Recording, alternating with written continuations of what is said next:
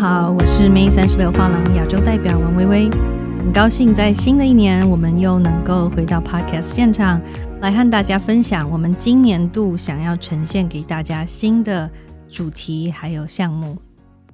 在新的一年，我们希望能够策划更多的不同的呃主题，邀请嘉宾来加入我们 Podcast 的内容。所以在今年的第一个月，我们提出了美术馆这个新的题目。我们想要透过介绍美术馆，还有邀请美术馆的相关工作人员来和我们聊一聊美术馆究竟是怎么一回事。那首先，我也想跟大家做一些基本的介绍。我们对于美术馆的认识，美术馆的起源其实是呃从欧洲开始，在中世纪时期，唯一的有知识的保存的地方其实是修道院，因为当时教育并不普及，而修道院里面的修士是唯一能够接受。教育学习拉丁文，也就是当时的英文，当时这种共同语言的一个族群。所以在这样子的一个前提之下，修道院在中世纪就成了知识文化保存的单位。可能不同的修道院，它有不同的研究的方向和专长。比如说，有的呃修士他专门研究植物的特性。有的修士他专门研究炼金术，或者是啊天文，或者是人体医学，这些不同的研究的方向都被非常低调的、隐秘的保存在每一个修道院他们各自的图书馆里面。中世纪的修道院这样子对知识文化的保存啊，是人类知识保存的一个起点，而这样子的一个。保存展示的一个空间，或者是一个机构、一个单位。到了帝国，后来有民族国家的兴起。到了帝国，包括是文艺复兴啊的意大利，还有法国的皇帝，还有啊德国的国王，以及大英帝国这样子的历代的帝国的呃兴起，作为一个展示他的实力，他的。他的财力跟他的地位、他的辉煌、他的成就的一种呃手段，而当君主制度走入历史之后，这些本来只属于皇室、只给贵族观看的呃私人的收藏，就开始开放给大众。这个开放是从法国大革命开始的啊，罗浮宫是首先。对大众开放的一个皇室的收藏单位，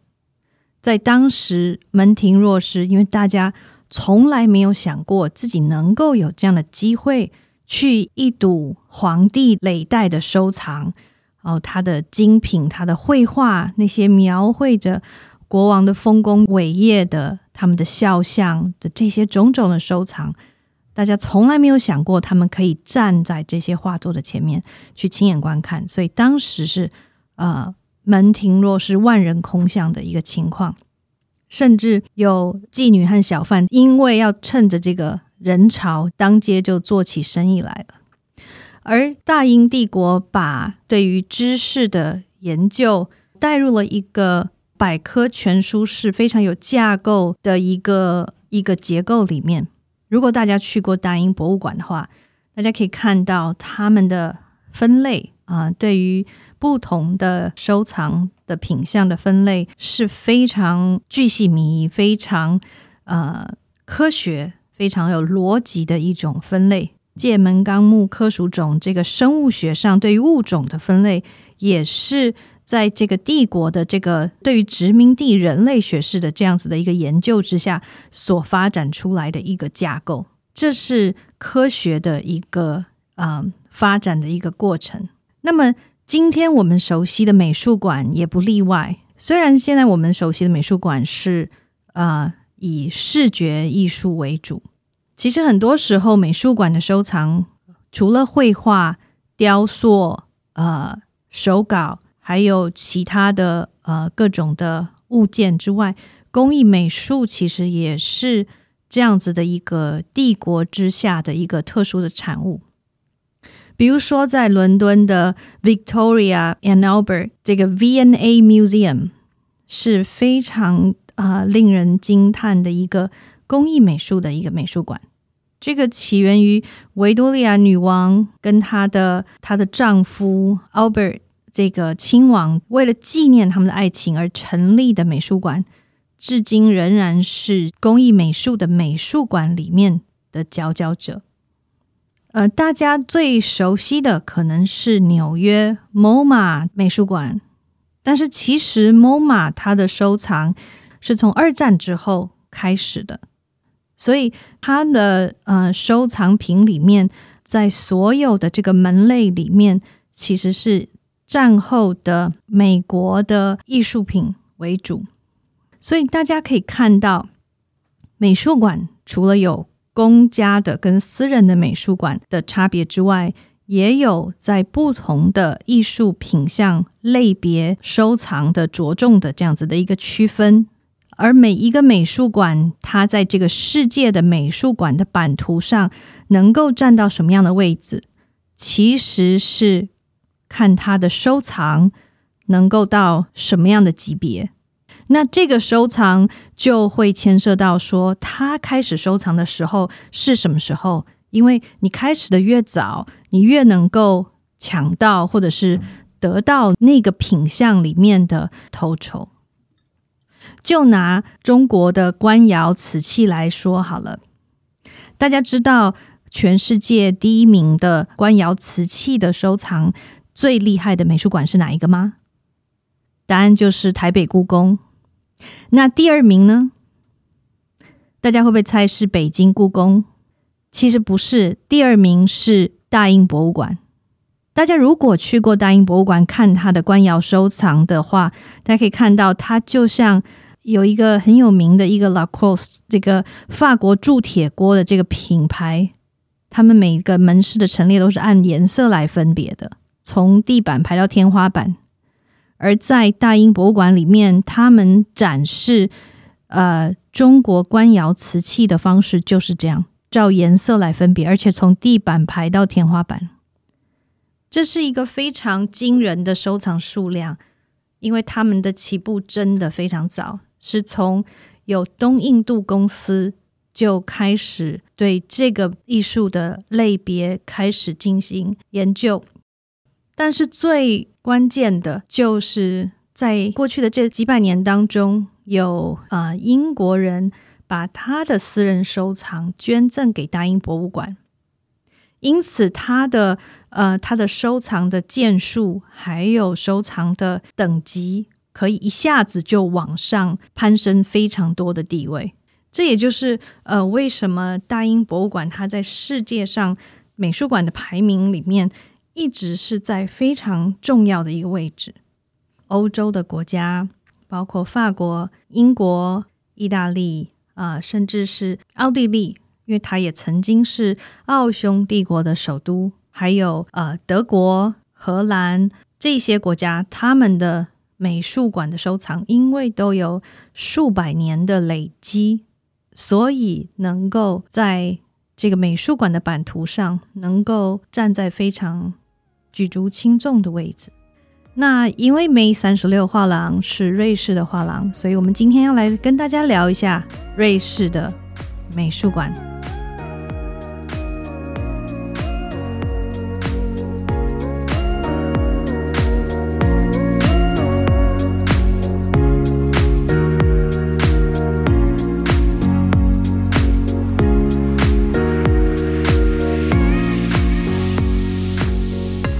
在呃，我们介绍瑞士美术馆之前，我们要先介绍一个德文字，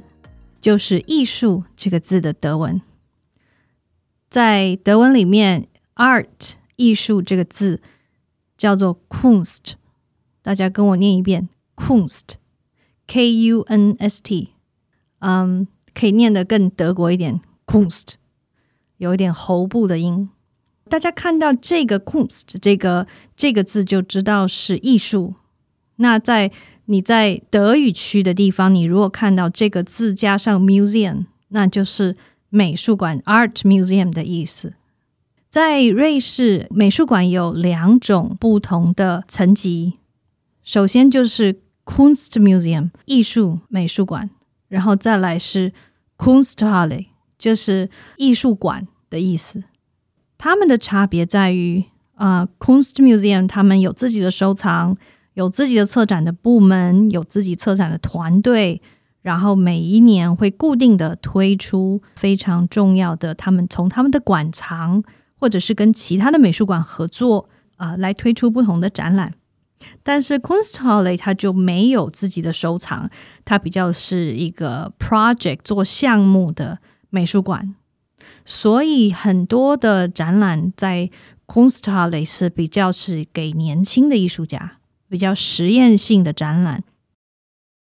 今天也想跟大家介绍一下巴塞尔，大家一定非常熟悉 Ar Basel 这个艺博会，因为它是全球最大的。呃，艺术博览会虽然因为疫情，去年二零二零年三个地方的展会都被取消了，可是巴塞尔这个地区仍然在全世界的艺术版图上扮演着举足轻重的位置。大家有没有想过，为什么巴塞这个城市，它也不是 Geneva，也不是日内瓦，也不是 Zurich，不是苏黎世？甚至也不是首都，可是为什么这样子一个位于德国、法国、瑞士边境的一个小城市，能够产出这样子的一个 Ar Basel，并且成为全世界 Art Fair 博览会的一个佼佼者呢？我们首先要来看巴塞尔它的市立美术馆里面到底放了什么？Basel Kunst Museum。巴塞尔市立美术馆，大家就想是，比如说台北市立美术馆这样子的一个市级的美术馆，但是它的收藏，如果大家去啊研究的话，会发现第一批给巴塞尔市立美术馆的捐赠收藏，其实非常的早。有一个犹太的商人，在十六世纪一五多少年的时候，就把他整个的私人的收藏捐赠给巴塞尔市立美术馆。十六世纪的时候，那是大约是距今四百多年前，巴塞尔市立美术馆就得到了第一批的私人捐赠收藏。就像我们刚刚说的，美术馆的收藏。会决定了他在世界美术馆的排名，而很多时候，因为私人的收藏可以让美术馆的排名瞬间提前，因为私人的收藏往往是非常用心，然后用尽各种人脉财力，需要非常多的时间累积出来的。当然，捐赠收藏这样子的一个呃一个习惯。是在西方社会里面非常普遍的一个方式，因为这些艺术品在西方的观念里面，觉得他们不光只是一个作品，它是承载当下艺术文化思想成果非常重要的一个载体，尤其是在摄影或者是嗯 video 电影发明之前。其实绘画是呃能够带来最大影响的一个文化艺术思想的载体。这样子的载体，其实有一个非常棒的例子，在二十世纪初，毕卡索他有一幅非常有名的绘画，叫做《格尔尼卡》。格尔尼卡是他创作于一九三七年的一幅呃布面油画。格尔尼卡是现在呃被。呃，西班牙马德里的索菲亚皇后美术馆收藏这幅油画非常的大，它是三百四十九乘七百七十六公分，非常的大幅的一个几乎像壁画的尺寸的一幅油画。那这幅油画呢，在当初一九三七年的时候，啊，当时在呃西班牙的内战当中，这西班牙的这个法西斯的呃弗朗哥，他要求纳粹德国呃，他对他的对手西班牙反对他的那个西班牙共和国的有一个城市格尔尼卡进行了人类的历史上第一次的地毯式的轰炸。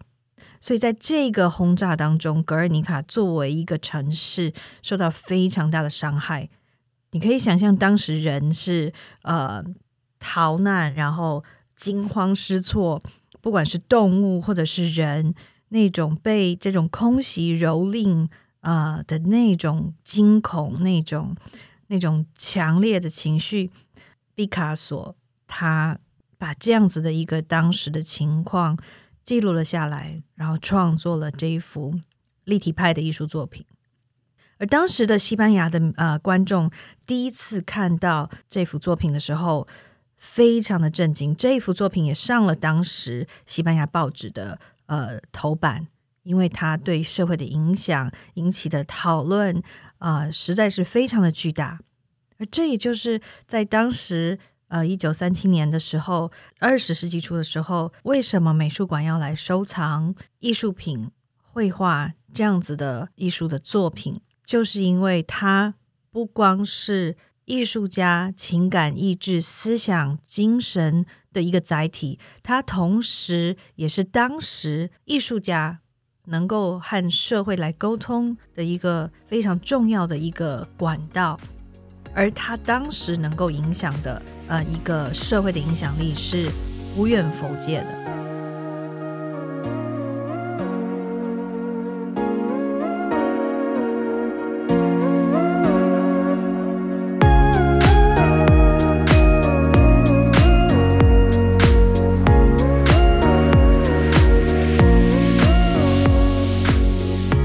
我们可以把不同类型的美术馆，能够把它。啊，把它变成一个世界的一个版图来看，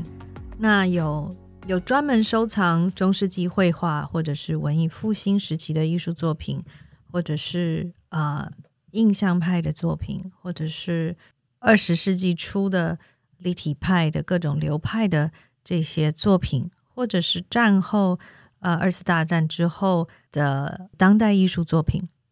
在我刚刚提到的这些艺术的类别当中。因为每一个艺术现场所发生的城市是不一样的，所以呃，在每一个地区的的美术馆，它的它一定会有它的地缘之力，能够在当时艺术发生的最前端、最前沿的地方，能够把这样子的艺术品囊括进来。比如说，在收藏文艺复兴最精彩的作品的美术馆，一定是在意大利。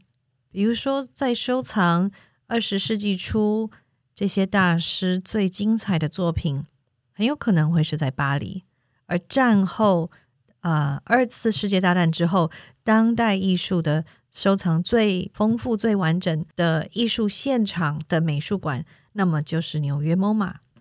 当然，我们刚刚讲的都是呃公立的、呃公家的收藏 （public collection），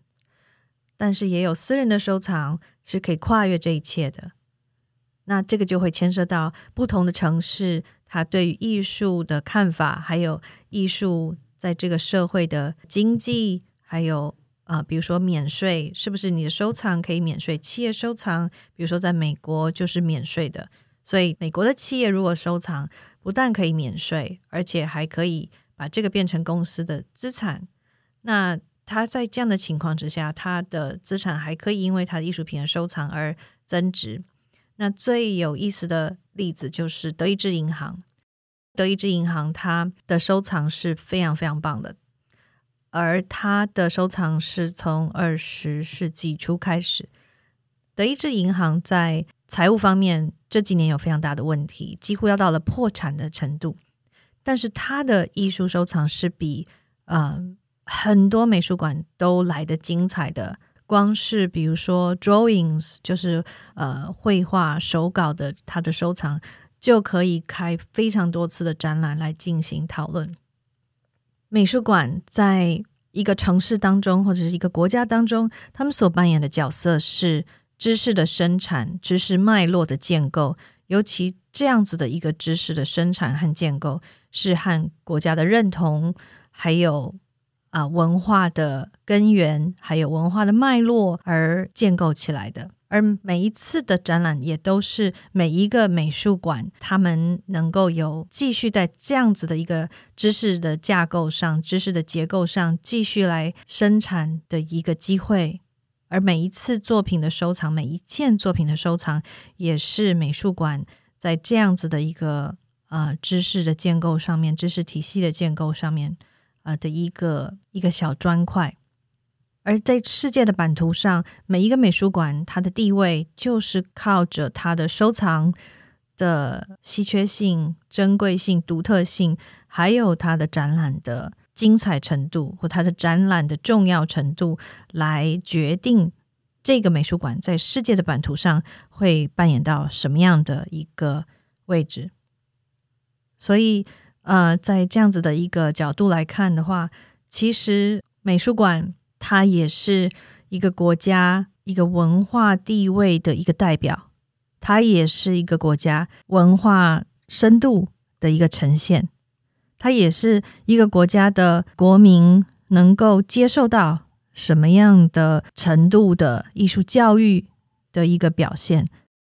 同时也展现了一个国家的政府。对于这件事情，对于文化知识的生产建构还有保存这件事情的重视程度、投入程度到哪里来决定的？在啊，最后我想跟大家分享一个小故事。在巴塞尔这个城市，他们是呃全世界美术馆密度最高的一个地方。他们呃是一个非常非常和平的一个地方，他们很少呢有上街抗议游行这样的事情发生。首先，人口也不多，大概比如三十万人。但是在二十世纪初，曾经发生了一个非常大的一个巴塞尔的市民的游行。呃，原因就是因为他们有一批美术馆的收藏被要求要归还给另外一个国家的美术馆，但是巴塞尔市民平常这些非常平和啊，其实有点不问世事的。市民就上街了，他们在整个城市游行抗议，他们的政府要把市立美术馆里面的部分的收藏归还给其他的国家。他们不愿意看到这些啊代表人类知识精神啊的珍宝的这些作品离开他的城市，他希望这是他城市的一部分，他不愿意看到他们离开，所以全市的市民上街抗议政府的作为。就是这样子，对于艺术的热爱，对于文化的追求，对于知识生产保存的看重，所以巴塞尔这么小的一个城市，只有三十万人口的一个小城市，能够承接，能够啊举办影响全世界艺术市场风向的阿尔巴索艺术巴塞尔艺术博览会。而这个不是二次战后才开始的，是从十六世纪一五三几年的那个犹太商人，他把他的私人捐赠，他毕生的心血的私人收藏捐赠给巴塞尔市立美术馆的时候，就开始的一个运动。那这个运动悄悄的进行了数百年，到了今天，成为了一个对这个城市的文化艺术发展非常丰厚的肥沃的土壤。让全世界的艺术爱好者都可以来到这个城市，在这一周里面大饱眼福，享受前人种下的果实。今天我们的分享就到这边，谢谢大家的收听，我是 May 三十六画廊亚洲代表王薇薇，我们下次见。